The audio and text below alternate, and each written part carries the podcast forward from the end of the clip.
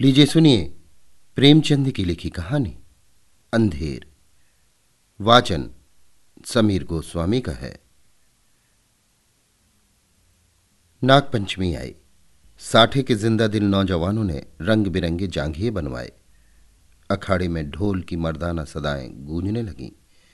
आसपास के पहलवान इकट्ठे हुए और अखाड़े पर तंबोलियों ने अपनी दुकानें सजाई क्योंकि आज कुश्ती और दोस्ताना मुकाबले का दिन है।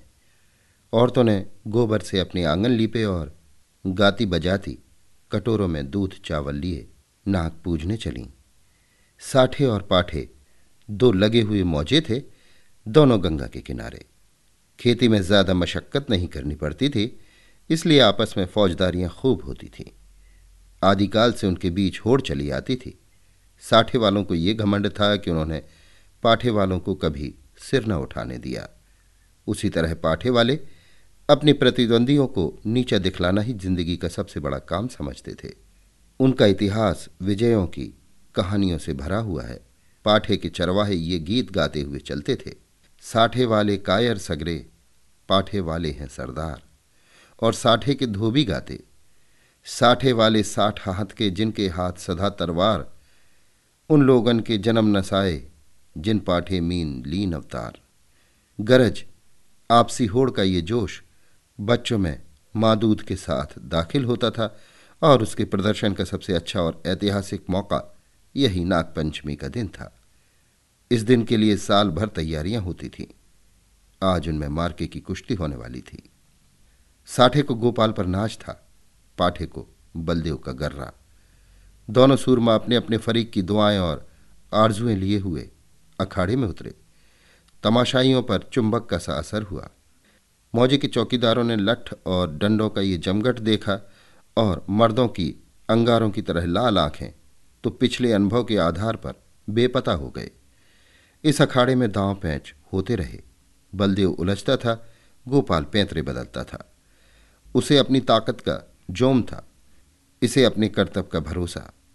कुछ देर तक अखाड़े से ताल ठोकने की आवाज़ें आती रहीं। तब एकाएक बहुत से आदमी खुशी के नारे मार मार उछलने लगे। कपड़े और बर्तन और पैसे और बताशे लुटाए जाने लगे। किसी ने अपना पुराना साफा फेंका, किसी ने अपनी बोसीदा टोपी हवा में उछाल दी। साठे के मन चले जवान अखाड़े में पिल पड़े और गोपाल को गोद में उठा लाए। बलदेव और उसके साथियों ने गोपाल को लहू की आँखों से देखा और दांत पीस कर रह गए। दस बजे रात का वक्त और सावन का महीना। आसमान पर काली छटाएँ छाई थी। अंधेरे का ये हाल था कि जैसे रोशनी का अस्तित्व ही नहीं रहा। कभी कभी बिजली चमकती थी, मगर अंधेरे को और ज़्यादा अंधेरा करने के लिए। मेढकों की आवाज़ें ज़िंदगी का पता देती थी, वरना और चारों तरफ़ मौत थी। खामोश, डरावने और गंभीर साठे के झोपड़े और मकान, इस अंधेरे में बहुत गौर से देखने पर काली काली भीड़ों की तरह नज़र आते थे। न बच्चे रोते थे, न औरतें गाती थीं। पवित्र आत्मा बुढ़े राम नाम न जपते थे।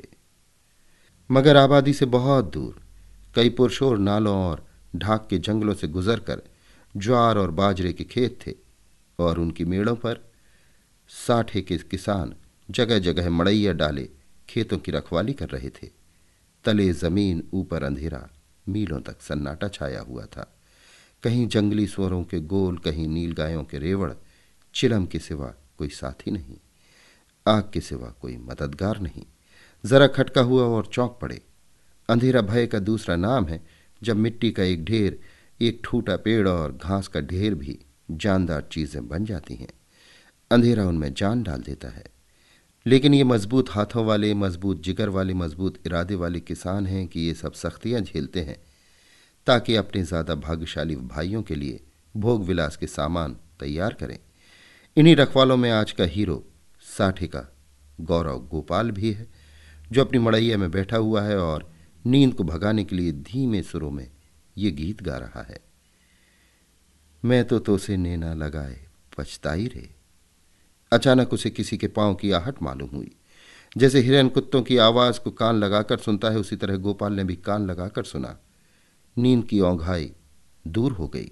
लठ कंधे पर रखा और मड़ैया से बाहर निकल आया। चारों तरफ़ काली माँ छाई हुई थी और हल्की हल्की बूंदें पड़ रही थी। वो बाहर निकला ही था कि उसके सर पर लाठी का भरपूर हाथ पड़ा। वो त्योरा कर गिरा और रात भर वहीं बेसुध पड़ा रहा। मालूम नहीं उस पर कितनी चोटें पड़ी। हमला करने वालों ने तो अपनी समझ में उसका काम तमाम कर डाला। लेकिन ज़िंदगी बाकी थी। ये पाठी के गैरतमंद लोग थे, जिन्होंने अंधेरे की आड़ में अपनी हार का बदला लिया था। गोपाल जाति का अहीर था, न पढ़ा, न लिखा, बिल्कुल अक्खड़ दिमाग रोशन ही नहीं हुआ तो शरीर का दीपक क्यों घुलता? पूरे छह फुट का कद, गठा हुआ बदन, ललकान कर गाता तो सुनने वाले मील भर बैठे हुए उसकी तानों का मज़ा लेते। गाने बजाने का आशिक होली के दिनों में महीने भर तक गाता। सावन में मल्हार और भजन तो रोज का शगल था। निडर ऐसा कि भूत और पिशाच के अस्तित्व पर उसे विद्वानों जैसे संदेह थे। लेकिन जिस तरह शेर और चीते भी लाल लपटों से डरते हैं, उसी तरह लाल पगड़ी से उसकी रूह असाधारण बात थी, लेकिन उसका कुछ बस न था। सिपाही की वो डरावनी तस्वीर जो बचपन में उसके दिल पर खींची गई थी, पत्थर की लकीर बन गई थी।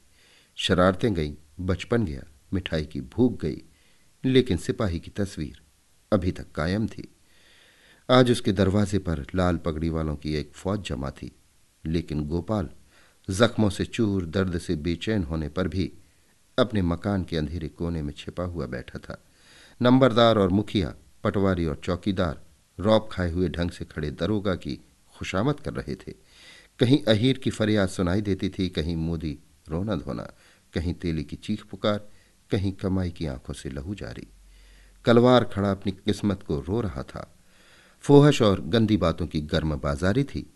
दरोगा जी निहायत कारगुजार अफसर थे, गालियों में बात करते थे। सुबह चारपाई को उठते ही गालियों का वजीफा पढ़ते थे। मेहतर ने आकर फरियाद की, हुजूर अंडे नहीं हैं।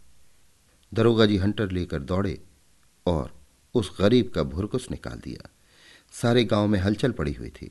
कांस्टेबल और चौकीदार रास्तों पर यों करते चलते थे गोया अपनी ससुराल में आए हैं।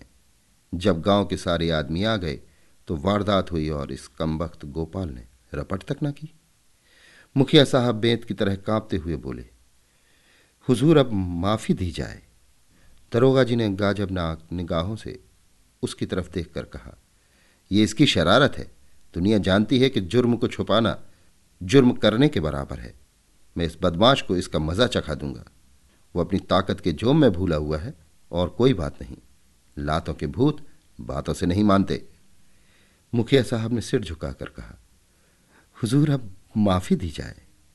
दरोगा जी की त्योरियाँ चढ़ गई और झुंझला कर बोले, अरे हुजूर के बच्चे, कुछ सठिया तो नहीं गया है? अगर इसी तरह माफ़ी देनी होती तो मुझे क्या कुत्ते ने काटा था कि यहाँ तक दौड़ा आता? ना कोई मामला, ना मामले की बात, बस माफ़ी की रट लगा रखी है। मुझे ज़्यादा फुर्सत नहीं है। नमाज़ पढ़ता हूँ, तब तक तुम अपना सलाह मशविरा कर लो और मुझे हँसी खुशी रुखसत करो, वरना गौ सखा को जानते हो, उसका मारा पानी भी नहीं माँगता।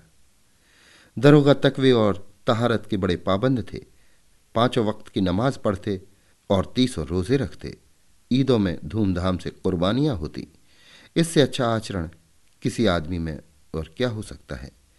मुखिया साहब दबे पाँव गुपचुप ढंग से गौरा के पास और बोले, ये दरोगा बड़ा काफिर है, पचास से नीचे तो बात ही नहीं करता। अव्वल दर्जे का थानेदार है। मैंने बहुत कहा, हुजूर गरीब आदमी है, घर में कुछ सुभीता नहीं, मगर वो एक नहीं सुनता। गौरा ने घूंघट में मुँह छिपाकर कहा, दादा, उनकी जान बच जाए। कोई तरह की आँच ना आने पावे। रुपए पैसे की कौन बात है? इसी दिन के लिए तो कमाया जाता है। गोपाल खाट पर पड़ा सब बातें सुन रहा था। अब उससे ना रहा गया। लकड़ी गांठ ही पर टूटती है। जो गुनाह किया नहीं गया, वो दबता है, मगर कुचला नहीं जा सकता। वो जोश से उठ बैठा और बोला, पचास रुपए की कौन कहे? मैं पचास कौड़ियाँ भी ना दूँगा। कोई गदर है? मैंने कसूर क्या किया है? मुखिया का चेहरा फक हो गया। बड़प्पन के स्वर में बोले धीरे बोलो, कहीं सुन ले तो गजब हो जाए। लेकिन गोपाल बेफरा हुआ था। अकड़कर बोला, मैं एक कौड़ी भी ना दूँगा। देखें कौन मेरी फांसी लगा देता है? गौरा ने बहलाने के स्वर में कहा अच्छा मैं तुमसे रुपए मांगू तो मत देना। ये कहकर गौरा ने, जो इस वक्त लौंडी की बजाय रानी बनी हुई थी, छप्पर के कोने में से रुपयों की एक पोटली निकाली और मुखिया के हाथ में रख दी। गोपाल दांत पीसकर उठा, लेकिन मुखिया साहब फ़ौरन से पहले सरक गए। दरोगा जी ने गोपाल की बात सुन ली थी और दुआ कर रहे थे कि ये खुदा इस मरदूत के दिल को पलट। इतने में मुखिया ने बाहर आकर पच्चीस रुपए की पोटली दिखाई। पच्चीस रास्ते ही में गायब हो गए। दरोगा जी ने खुदा का शुक्र किया। दुआ सुनी गई। रुपया जेब में रखा और रसद पहुँचाने वालों की भीड़ को रोते और बिलबिलाते छोड़कर हवा हो गए। मोदी का गला घुट गया। कसाई के चेहरे पर छुरी फिर गई। तेली पिस गया। मुखिया साहब ने गोपाल की गर्दन पर एहसान रखा। गोया, रसद के दाम गिरह से दिए। गाँव में सुरखरू हो गया, प्रतिष्ठा बढ़ गई। इधर गोपाल ने गौरा की खूब खबर ली। गाँव में रात भर यही चर्चा रही। गोपाल बहुत बचा और इसका सहरा मुखिया के सिर था। बड़ी विपत्ति आई थी, वो टल गई। पितरों ने, दीवान हरदौल ने नीम तले वाली देवी ने, तालाब के किनारे वाली सती ने गोपाल की रक्षा की। ये उन्हीं का प्रताप था। देवी की पूजा होना ज़रूरी थी। सत्यनारायण की कथा भी लाजमी हो गई। फिर सुबह हुई, लेकिन गोपाल के दरवाजे पर आज लाल पगड़ियों के बजाय लाल साड़ियों का जमघट था। गौरा आज देवी की पूजा करने जाती थी और गाँव की औरतें उसका साथ देने आई थीं। उसका घर सौंधी सौंधी मिट्टी की खुशबू से महक रहा था, जो खस और गुलाब से कम मोहक न थी। औरतें सुहाने गीत गा रही थीं। बच्चे खुश होकर दौड़ते थे। देवी के चबूतरे पर उसने मिट्टी का हाथ चढ़ाया। सती की मांग में सिंदूर डाला। दीवान साहब को बताशे और हलवा खिलाया। हनुमान जी को लड्डू से ज़्यादा प्रेम है। उन्हें लड्डू चढ़ाए। तब गाती बजाती घर को आई और सत्यनारायण की कथा की तैयारियाँ होने लगीं। मालिन फूल के हार, केले की शाखें और बंधनवारें लाई कुम्हार नए नए दिए और हाड़ियाँ दे गया। बारी, हरे ढाक के पत्तल और दौने रख गया। कहार ने आकर मटकों में पानी भरा, बढ़ई ने आकर गोपाल और गौरा के लिए दो नई नई पीढ़ियाँ बनाई। नाइन ने आँगन लीपा और चौक बनाई। दरवाजे पर बंधनवारें बंध गईं। आँगन में केले की शाखें गड़ गईं। पंडित जी के लिए सिंहासन सज गया। आपस के कामों की व्यवस्था खुद ब खुद अपने निश्चित दायरे पर चलने लगी। यही व्यवस्था संस्कृति है, जिसने देहात की ज़िंदगी को आडंबर की ओर से उदासीन बना रखा है। लेकिन अफसोस है कि अब ऊंच नीच की बेमतलब और बेहुदा कैदों ने इन आपसी कर्तव्यों को सौहार्द सहयोग के पद से हटाकर उन पर अपमान और नीचता का दाग लगा दिया है। शाम हुई। पंडित मोटी राम जी ने कंधे पर झोली डाली, हाथ में शंख लिया और खड़ाऊ पर खटपट करते गोपाल के घर आ पहुँचे। आँगन में टाट बिछा हुआ था। गाँव के प्रतिष्ठित लोग कथा सुनने के लिए आ बैठे। घंटी बजी, शंख फूंका गया और कथा शुरू हुई। गोपाल भी गाढ़ी की चादर ओढ़े। एक कोने में दीवार के सहारे बैठा हुआ था।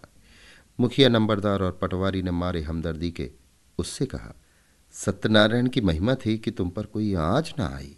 गोपाल ने अंगड़ाई लेकर कहा, सत्यनारायण की महिमा नहीं, ये अंधेर है। अभी आप सुन रहे थे प्रेमचंद की लिखी कहानी, अंधेर। वाचन समीर गोस्वामी का था।